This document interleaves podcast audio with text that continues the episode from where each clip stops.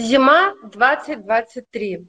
Прогноз сезонных эпидемий «Как быть здоровым». Дмитрий Аркадьевич, здравствуйте. У нас в студии гость, доктор медицинских и экономических наук Еделев Дмитрий Аркадьевич. Он у нас еще президент национального проекта «Здоровье нации». Я, Юлия Корнеева, с вами авторский цикл передач «Урал-Роспромэк» за повышение качества жизни россиян. И мы сегодня говорим на душещипательную тему «Здоровье и эпидемия» зимой 22-23 года. Почему душещипательная? Ну, потому что много заболевших снова у нас. Так, Дмитрий Аркадьевич? Юлия Владимировна, рост заболеваемости идет, пока мы не прошли пика. Хотел бы напомнить, что Юлия Владимировна Корнеева у нас президент Урал-Роспромэка, член экспертного совета в Совете Федерации и владелица этого канала, пока еще бесплатного, на котором вы можете смотреть ее программы. Выходят они достаточно часто, по нескольку программ в неделю, и пока все бесплатные. Смотрите скорее, потому что как только станет контент платным, придется очень много потратить. Нам для россиян ничего не жалко. Контент, по крайней мере, точно в ближайшее время не планируется быть платным. Поэтому смотрите нас и слушайте советы наших известных экспертов. А мы с вами, уважаемые коллеги, переходим к вопросам к Дмитрию Аркадьевичу. Какие сезонные эпидемии наблюдаем этой зимой и как изменились инфекции? Вот такой ужасный вопрос, но он очень интересен, я думаю, и необходим. Юлия Владимировна, вообще этот год, наверное, этот сезон впервые, сезон, когда мы его называем тридемией, это не пандемия, это уже тридемия. Например, в США идет 3 инфекции одновременно, это ковид, ОРВИ и еще оппортунистическая одна из инфекций, RSV называется по-английски. Там удивительно совершенно, но я не хочу сейчас сдаваться ситуацию, если она разовьется в той мере, в которой предполагают ученые, то нас ждет еще, наверное, ситуация похлеще, чем с ковидом. Но пока в России начал расти ковид растет у нас вторую неделю, не спеша подрастает, так знаете, потягиваясь за ним, вслед пришел ОРВИ, чего мы не видели, то есть было время, когда все-таки ковид, ОРВИ у нас давил. А сейчас они приходят вместе, уже зарегистрированные совместные заражения, причем есть во всех регионах. Вот последний я смотрел, это Севастополь был регион. И поэтому сегодня вместе два друга, группа инфекций, которые мы называем общим названием ОРВИ, и ковид сегодня у нас хозяйствует. Именно поэтому, наверное, вы в качестве основного заголовка в программе вынесли, вот сейчас назову, как это неругательно называется. Не открою быстро, Юлия Владимировна, скажите, как называется программа. Зима 2023, прогноз сезонных эпидемий и как быть здоровым. Браво. Дмитрий Аркадьевич. Ну, сколько населения ориентировочно инфицировано в Российской Федерации вот этими всеми совместными союзными проектами против нас, россиян, вот этих инфекций? Я так поняла, они подружились и объединились. Они подружились, объединились, они, знаете, если раньше они конкурировали, кто быстрее вцепится в россиянина, то теперь они нередко приходят вдвоем. У каждого из них есть своя зона ответственности, у ОРВИ зона ответственности верхние дыхательные пути, у ковида это нижние дыхательные пути и мелкие бронхи, и поэтому они как бы между собой решили не конкурировать, а есть вместе тортик под названием «Россиянин», и это является на самом деле большой проблемой. Мы сейчас понимаем, что похоже, они образуют так называемую вирусную субъединицу. Это принципиально новый. Ну, мы это видим, но очень редко, когда два вируса как бы совместно, живя совместно, строят общий дом. Знаете, получается такой промежуток. Симбиоз какой-то. Да, симбиоз, они друг дружке помогают, один ковид, например, снижает иммунитет, за ним вслед ОРВИ дает воспаление, немножко приподнимает температурку, на поднятой температурке ковид начинает размножать, быстро плодить своих детишек, ну, в общем, они совместно научились совместно работать. Это печальная пока новость, но еще печальнее новость, это в том, что в результате их действий, похоже, будет очень сильно проваливаться иммунный ответ, будет супрессия, ну, так называемое подавление иммунитета и приход целого пакета следующих вирусов, которые в обычных условиях для человека не очень вредны.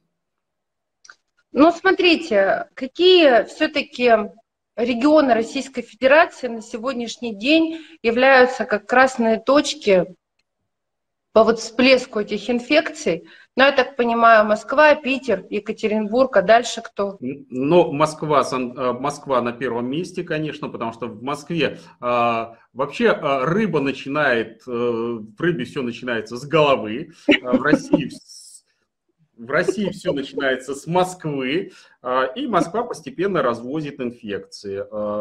Развозит инфекции, да, Екатеринбург уже пылает. Как это ни странно, горит Владивосток. Вообще это самый дальний регион, но туда успели привезти. Ну и постепенно загорается вся Россия по нисходящей, но хочу напомнить, что у нас 3 года подряд пик был заболеваемости примерно на февраль приходился, и поэтому вот 3-ю неделю мы видим рост, и вероятнее всего это будет, да, середина, конец января, может быть, начало февраля пик заболеваемости и затем снова падение.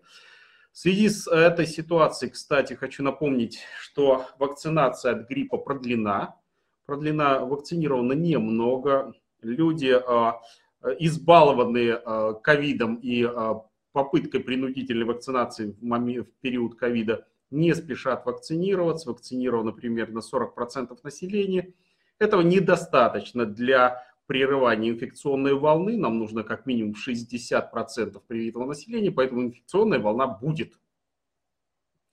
Вот. Так, тогда я вам сейчас 2 вопроса сразу задам, чтобы завершить вопрос по красным зонам. Я так полагаю, будет увеличение, вот этот рост заболеваемости, конечно же, после новогодних праздников, потому что все поедут еще отдыхать куда-нибудь и бурно праздновать Новый год, а потом будут просыпаться с температурой и так далее, да? Юлия Владимировна, ну, я вот здесь не знаю, как в этом году будет, но мы очень четко видели в 2022 году новогодние праздники, так как 80% россиян провела в домашних условиях, ну, в спокойной домашней атмосфере, из веселых выходок только запуск салютов китайских на улице. Вот, особо без драк, вроде как даже прошел Новый год. И вот эта изоляция россиян, то есть то, что россияне, в принципе, были в домашних условиях, не было больших елок, не было больших праздников, не собирались в Лужниках концерты, привело к тому, что произошел срез заболеваемости. То есть в декабре мы видели очень высокий, затем на середину января как бы всплеск был погашен, и затем он вырос все-таки у нас в феврале. В этом году в результате, благодаря так называемой специальной военной операции, как вы знаете, елки отменены, массовые мероприятия и гуляния отменены. И вполне возможно, что это, знаете, такая замена ковида произошла легкая, и поэтому вполне возможно, что в результате новогодних каникул россияне как-то немножко подотдохнут и заболевших будет меньше. Потому что, повторюсь, ситуация 2022 года, зимы 2021-2022, она повторяется, опять елок не будет, мероприятий особо массовых не будет. Ну и россиянам из поездок только остается Крым, Кавказ, ну, может быть, немножко в Сочи. Все остальные поездки относительно все меньше и меньше для россиян являются привлекательными.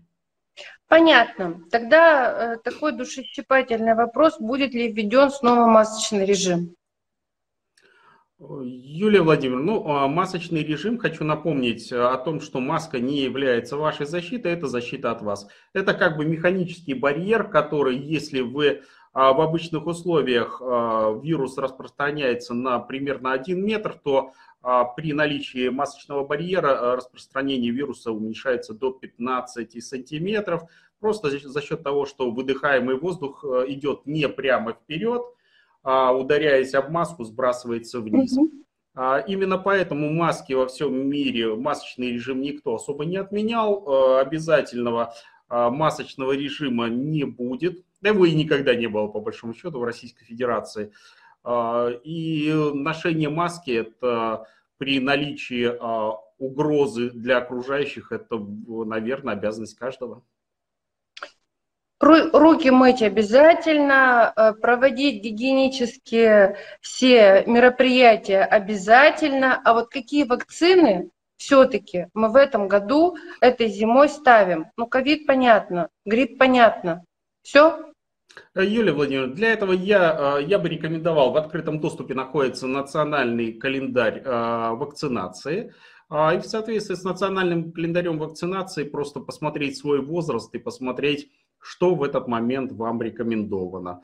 Угу. Для пожилых людей я рекомендую возобновить, несмотря на то, что это не является обязательным, поставить, измерить антитела, посмотреть антитела, повторяюсь, сначала посмотреть антитела, и при отсутствии антител на корь поставить вакцину от кори, потому что корь научилась у нас поражать не только детей. Хочу напомнить, что корь еще называется детской чумой.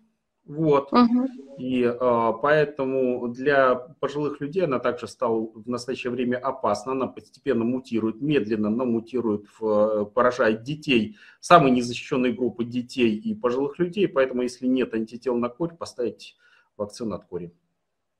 И таким образом, если мы посмотрим национальный календарь вакцинации, то мы увидим каждый для себя, какие прививки нам стоит повторить, исходя из того, что их ставили в детстве там, или в какой-то период очень ранний, и наверняка они уже слегка подвыдохлись. Да, Юлия Владимировна, дело в том, что иммунитет у нас есть очень немного, на самом деле, очень немного вакцин, которые дают пожизненный иммунитет, ну, например, вакцина от оспы. Кстати, вакцина от оспы, которая в нашей стране у каждого из людей до 80-го года рождения есть на плече, если посмотрите у каждого. И, может быть, даже, Юлия Владимировна, у вас, несмотря на ваш молодой возраст, есть. Есть. Вот. У каждого есть на плече отметина. Эта вакцинация практически пожизненная, причем она дает не только от натуральной оспы, она дает и от оспы обезьян защиту на уровне до 85%. Поэтому не бойтесь, вы не заболеете не только натуральной, но и, скорее всего, не заболеете оспой обезьян, которая этой осенью поразила достаточно много европейцев. Там были нюансы, правда, она почему-то передавалась в гей-сообществах, но это отдельный разговор, почему это происходило. И вот это, да, вакцина пожизненная. Остальные вакцины практически у нас пожизненных нет. Нет вакцин как таковых. И поэтому в соответствии с графиком вакцинации рекомендуется ревакцинироваться. Это первая часть. И вторая часть, если вы едете, все-таки вам не повезло этой зимой, и вы едете в тропическую страну, посмотрите вакцины, рекомендованные для этой тропической страны. Это и в том числе субтропики, такие как Египет, например, вот, или Турция. Есть вакцины, рекомендованные Минздравом, как Российской Федерации, так и Минздравом Турции, или Минздравом Египта, Филиппин, Таиланда. Ну, пожалуйста, поставьте вакцину заранее, а не в день вылета. Хочу напомнить, что для того, чтобы вакцина сработала, ей нужно примерно 21 день. Есть вакцины, которые требуют двойной постановки. В некоторых случаях мы проводим вакцинацию за 2 месяца до предполагаемой поездки, командировки, отдыха и так далее. Поэтому, если у вас есть желание, готовность, а самое главное, билеты на руках на выезд в теплые страны, пожалуйста, посмотрите, чтобы сделайте вакцинацию. Я рекомендую, во всяком случае, сделать вакцинацию, чтобы ваш отдых не превратился в легкое мучение. Я слышал страшные рассказы очевидцев, как в свое время лечили в стране, которая называется Замбия, Замбии лечили инфекционные заболевания, но, скажем так, если вы когда-нибудь бывали на Бахчевых, есть такое, сарайчики, то вот это примерно в некоторых странах типа Занзибара больницы. Вот, и поэтому, если вы не хотите ощутить себя в хлеву, в котором практически ничего нет, то, пожалуйста, вакцинируйтесь. Кстати, очень интересное наблюдение, примерно такая же ситуация происходит и в так называемой стране Кубе. Если вы едете на Кубу, там сейчас вспышка ковида, причем очень интенсивная, мощная вспышка ковида, то с лечением там все очень и очень печально. Очень печально, с лекарствами. Существует норма выдачи лекарств в руки. Ну, русским туристам выдают, по секрету скажу, два лекарства: парацетамол и преднизолон по одной конвалютке. И говорят, это вот норма, которую можно съесть. Вот. Ну, со всеми вытекающими. Поэтому, если вы собираетесь в страны, где есть вспышка той или иной инфекции, пожалуйста, вакцинируйтесь. Но, во всяком случае, предохраните себя, но и не забывайте брать минимальную аптечку. Не все вы сможете купить на месте. Понятно. Мы, уважаемые коллеги, продолжаем хорошие новости от нашего доктора Дмитрия Аркадьевича Еделева. Вы пишите, пожалуйста. Юлия Владимировна, давайте только не на ночь новости, чтобы люди... У меня вопрос сразу. Вы так впечатлили меня с этим пламенным рассказом про все.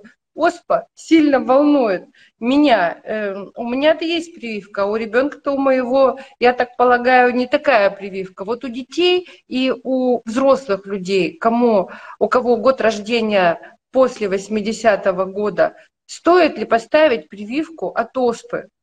Или вот ту, оспы в Российской Федерации, скажем так. Да, оспы в Российской Федерации нет, давайте говорить откровенно. Периодически происходят вспышки оспы, в основном это Индия, такая страна, как Индия. Если вы планируете ехать в Индию, пожить в Индии, попутешествовать вот в тех краях, то, конечно, прививка от оспы должна быть поставлена. Кстати, могу вам сказать, что сегодня созданная прививка от оспы очень сильно отличается от той прививки, которая сделалась нам. Нам делалась так называемая живая прививка, сейчас делается векторная прививка, это немножко другие принципы. Она лучше переносится, она дает не менее стойкий иммунитет, но при этом вот эти страшные рубцы от живой вакцины на плече не остаются. Ну, то есть это обычный укольчик с небольшим подъемом температуры, вот, который без... В чем проблема еще у нас была? Наши же прививки были на так называемом курином белке. И поэтому часто давали аллергию. Сегодняшние вакцины, они не используют уже чужеродные белки куриные, в том числе, и поэтому они являются достаточно неаллергенными, легко переносятся. Поэтому если путешествуете в тропические страны, чаще всего это Индия, где вспышки оспы бывают регулярно, то, пожалуйста, вакцинируйтесь. На территории Российской Федерации пока вакцинации принудительной, скажем так, или обязательной, пока не требуется, так как мы с 70-х годов практически с оспой справились. Ну, то есть более 50 лет у нас оспы нет на территории нашей страны.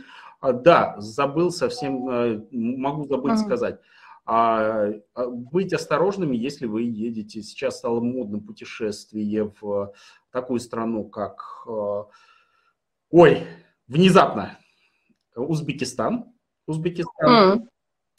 И если вы будете путешествовать, то тоже задумайтесь. Может быть, вам стоит поставить, особенно в летние месяцы. В Узбекистане официально оспы нет, но так как есть достаточно много могильников и знаменитых мест, достопримечательностей в те периоды, когда оспенные эпидемии были, на всякий случай стоило бы поставить. Но, во всяком случае, в Советском Союзе Узбекистан был на особом счету, и сейчас об этом все стараются молчать, но, тем не менее, если вы решили поехать в тур по Узбекистану, в тур по историческим местам Узбекистана, то я бы задумался о постановке ребенку вакцины на оспу. Ну и вот еще раз все-таки еще один вопрос про оспу. Почему задают так много вопросов? Да потому что по оспе почти ничего нет. Очень мало говорят. У нас только ковид, ковид, ковид уже там 3 года, один ковид. Понятно, что это ужасно, но другие-то заболевания и инфекции, они никуда не пропали. Так вот эта новая векторная прививка, она такая же хорошая и тоже на всю жизнь, как в советские времена нам ставили, или все-таки она хуже? Юлия Владимировна, разработчики обещают на всю оставшуюся жизнь, но... А там посмотрим, да? Да, но я, знаете, я очень осторожно отношусь к... Вот если вы, уважаемые зрители, посмотрите наши прежние программы по вакцинации, которые делали, вы увидите, что мы с Юлией Владимировной очень аккуратно относимся ко всем новым вакцинам. И однажды мы даже с вами, Юлия Владимировна, постебались в открытом эфире над одним очень великим российским ученым, который сначала говорил, что вакцина от ковида пожизненная, потом аккуратно говорил, ну, раз в 2 года, потом раз в год, потом говорит, да, в принципе, ежеквартально не хватает. Вот я в данном случае не отвечу вам. То есть тот же самый великий российский ученый говорит о том, что... вакцина от оспы векторная будет пожизненная. Хотелось бы ему верить, но давайте мы все-таки, прежде чем говорить о этой вакцине, мы на нее посмотрим до конца, ну хотя бы на протяжении, ну не знаю, какого-то внятного времени, хотя бы лет 5. По одной простой причине, когда мы говорим о живой пожизненной вакцине, мы опираемся на 300-летний опыт. 3 века мы ставили живую вакцину. И на протяжении 3 веков, в том числе мы с вами участники этого эксперимента 3-векового, мы знаем, что она дает пожизненный иммунитет. Векторная обещан тоже пожизненный, но давайте посмотреть. Я аккуратно отношусь, почему говорю давайте посмотреть, я аккуратно отношусь, если вы знаете, что в этом году вы едете в тропическую страну своему ребенку, да, я бы поставил, но надеяться на то, что поставленные 3 века тому назад вакцина сработает, я пока не готов. Сегодня есть публичные заявления, но подтверждения научными фактами пока не видим. Я ответил? Понятно. Аккуратно.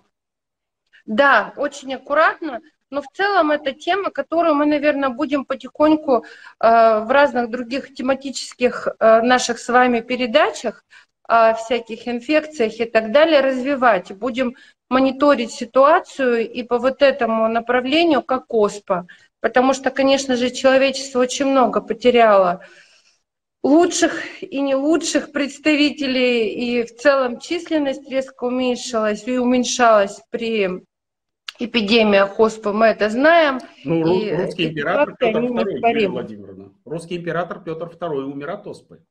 Это вот так даже вот. Императора не уберегли, и поэтому, не говоря уже о огромном количестве, английский император умер, точнее король английский и так далее. То есть оспа уносила даже жизни высших сановников. Да. Давайте, значит, тогда возвращаемся обратно в наше время и говорим об инфекциях, которые будут присутствовать на территории Российской Федерации в зимний период 2022-2023 года. Вот смотрите, каким образом все-таки себя оберегать и защищать. И главное, как оберегать детей в том числе, потому что дети, они с одной стороны наше все, и мы на них нацелены и сориентированы, но они тоже ведь и несут инфекцию в дом со своих детских учебных заведений. И мы во время ковида наблюдали, когда более старшие члены семьи заражались в легкую от внуков. Вот что делать, как беречься, какие советы? Юлия Владимировна, ну, первый главный совет — смотреть Урал-Роспромэка. Урал-Роспромэка плохому не научит, плохой не порекомендует. Второй, ну, на самом деле ничего сейчас не поменялось. Эти рекомендации существуют на протяжении, ну, еще в советское время, наверное, годов 70-х. Рекомендации на ограничение контактов по возможности. Вот в данном случае достаточно хороший контакт обеспечивает у нас интернет. интернет. Пожалуйста, пользуйтесь интернетом, беседуйте, общайтесь. Ограничение контактов не означает, что вы не должны общаться, запереться в бункере и изредка выглядывать, как в дне сурка появилось ли солнышко, да, из своей норки. Нет. Общайтесь, общение – это здорово, но по возможности общайтесь дистанционно. Ограничьте круг своего личного контакта физически. Конечно, это грустное ограничение чмоки-чмоки, традиционное, допандемийное, которое существовало. Люди целовались с удовольствием, некоторые даже смачно. Посмотрите, как Леонид Ильич Брежнев, например, целовался. Это ж, я тут... Я таки знала, вот я таки знала, что вас снесет на политическую тематику. Вот. Так. Поэтому целовались хорошо, хорошо. Ну вот, наверное, время таких глубоких поцелуев, проникновенных, наверное, отошло. Не касается семьи, это вот я с чужими малознакомыми людьми. Конечно, это по возможности ограничения участия в массовых мероприятиях, соблюдение социальной дистанции, которая ведь была придумана не только для ограничения прав и свобод, но и для того, чтобы меньше заражаться. Ну и то, что вы сказали, желательно хотя бы раз в день принимать душ, а если два, то здорово. Мыть руки не только перед едой, но и после контактов с домашними животными, после контактов с чужими людьми, периодически ополаскивать, пользоваться санитайзерами. Я вижу сейчас многие женщины, мучительно приподнимая сумку, все-таки достают санитайзер, потому что женская сумка – это вот, в принципе, склад на колесиках, вот, добавляется санитайзер, ну, вот такая объективная реальность. Но и то, о чем мы обычно говорим, если вы понимаете, что вы не начинаете приболевать, мерите температуру. Сейчас стало модными сатураторы иметь дома, имейте дома сатуратор, для того, чтобы посмотреть, не поражены ли легкие. Ну и, наконец, не забывайте одеваться по погоде. Ничего в этом не меняется. Знаете, лучше потеплее, чем продрогните. Но и нормальное, здоровое, полноценное питание. Да, вот еще по поводу одежды хотелось бы сказать и поделиться немножко своим опытом. У нас очень часто и дети, и взрослые страдают от того, что одеваются не по погоде. Причем как в сторону малого количества одежды, так в сторону и большого количества одежды. Если вы находитесь, допустим, в офисе целый рабочий день, на мой взгляд, будет намного лучше, если вы возьмете с собой сменную обувь. Сменка – это то, что вбили нам в голову со школы. Поверьте мне, уважаемые дамы, если говорить о женщинах, костюмчик или платьице с туфельками будет выглядеть лучше, а главное, что вы, когда пойдете на улицу, у вас не будет ощущения того, что вы пережарились на работе в офисе. Наверное, многослойность одежды тоже даст возможность какую-то скомпенсировать либо слишком холодную температуру, либо наоборот, слишком теплую температуру. И выходя на улицу, вы будете чувствовать себя комфортно. Вот, на мой взгляд, это нужно обязательно делать. Перчатки – это очень хорошо. Это, по-моему, даже хорошо для сердечно-сосудистых заболеваний. Юлия Владимировна, мы коснулись нескольких моментов. Двух, точнее, два я бы подчеркнул. Это сменная одежда. Не уподобляйтесь дедушке Владимиру Ленину, который даже дома принципиально ходил в валенках. Ну вот такой у него был прикол. Это, кстати, описано британскими журналистами, господином Ридом, о том, что он был удивлен, что Владимир Ильич ходил и дома в валенках, и на улице в валенках. Вот. Ну, поэтому валенки, наверное, в офисе это не самая лучшая обувь. Пожалуйста, сменная обувь – это не только уважение, это не только здоровье, но и уважение к окружающим. Все-таки какая-то сменная одежда, да, это вполне логично.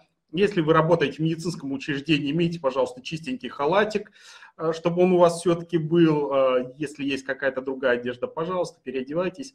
Это нормально.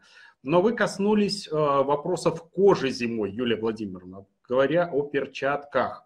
Это ведь не только защита рук, но и защита кожи, потому что зимой происходит резкое изменение, усиление воздействия окружающей среды на кожу.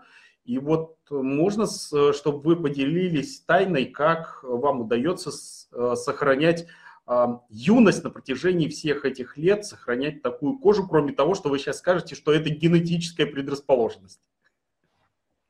Слушайте, ну, насчет лица, слава богу, все пока в порядке. А вот несколько лет назад у меня холодовая аллергия на руках стала выходить. И вот это было для меня весьма неожиданно, потому что вроде бы я хожу всегда в перчатках и наношу всякие защитные крема, но как по часам. Я не знаю, как эта кожа чувствует. Как только столбик термометра падает вниз, все, у меня начинается некоторая такая как сухость кожи. И, соответственно, возникают проблемы с кожей рук. Я уже вот просто замаялась с этим, по-другому никак не скажешь, потому что это крайне неудобно. Дама, которая дома готовит, все равно вынуждена, хоть даже если что-то ты делаешь в перчатках, все равно ты руками тоже делаешь, и у тебя идет контакт с влагой, там, с какими-то продуктами и прочее.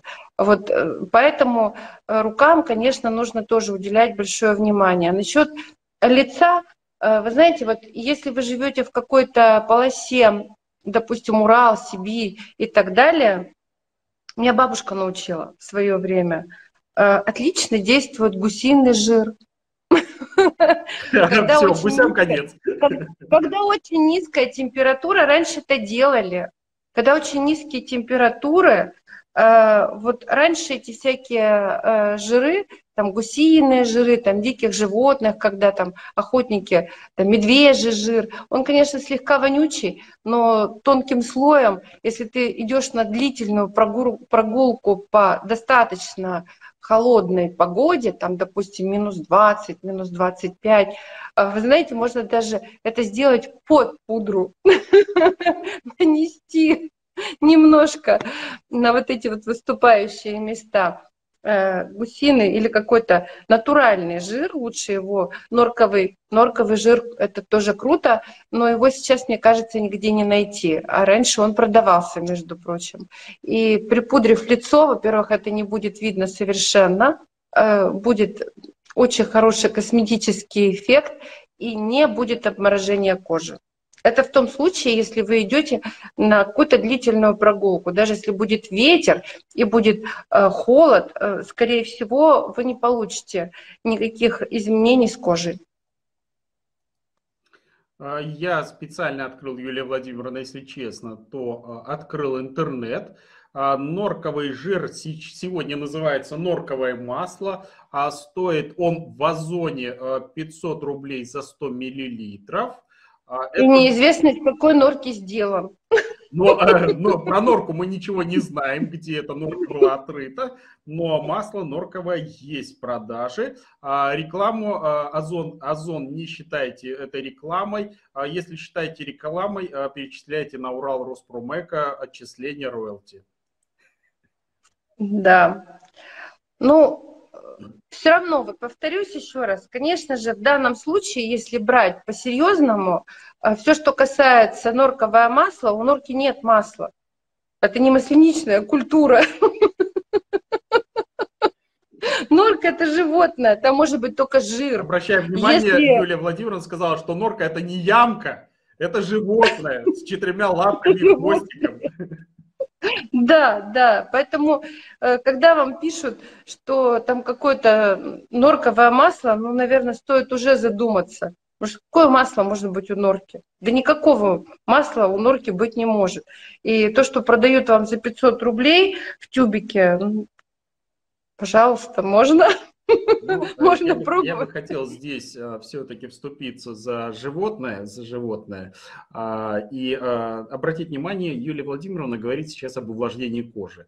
Увлажнение сегодня существует достаточно большое количество не только животных, но и растительных жиров, в том числе специальные жиры. Специальные жиры – это жиры, в которых добавлены определенные вещества, либо убраны определенные вещества, которые, ну, например, сушат кожу. Поэтому питание кожи. Сегодня, кстати, в основном растительные жиры используются для увлажнения и питания кожи. Пожалуйста, в зимний период не забывайте, что кожа высушивается гораздо сильнее, а легкий слой любой маслянистой основы, положенной даже под пудру, если пудру не накладываете, то будете блестеть, как я, от счастья. Если используете пудру, то будете выглядеть как Юлия Владимировна, которая не бликует на свету. Поэтому, пожалуйста, используйтесь под пудру, без пудры. Если без пудры, все будут думать, какая у него счастливая жизнь, что сало выступает на лице. Даже таким толстым слоем. Поэтому, пожалуйста, используйте жировую основу для того, чтобы предохранить себя от холодов зимних. В том числе и не только на лице, но и на руках. Не забывайте, да, руки торчащие тоже части тела. Конечно. Дмитрий Аркадьевич, я действительно тоже считаю, что каждый должен выбирать средства по уходу за своей кожей, исходя из того, что требуется для его кожи. И есть действительно очень много новых и хороших веществ, которые получаются не из животных, это тоже нужно учитывать. И просто-напросто познакомиться с этим направлением и выбрать что-то для себя подходящее. Последний вопрос, который бы хотелось вам все-таки задать, иммунитет. Вот мы начинали с иммунитета, давайте иммунитетами закончим. Каким образом этой зимой сохранить иммунитет? Кроме прививок, кроме хорошего питания, это естественно, мы неоднократно это говорили, что еще нужно делать? Юлия Владимировна, а по большому счету ничего и не надо делать. Дело в том, что мы живем в социальной среде, большинство из нас все-таки живет в городах, где достаточно много инфекций, она активно циркулирует, и поэтому иммунный ответ у нас сейчас очень неплохой. Кстати, иммунный ответ мы сейчас подозреваем, у нас даже лучше, чем был у наших предков, которые все-таки меньше контактировали. Но если в деревне мог зимой не зашел ни один санный обоз, то практически снаружи инфекции не появлялась.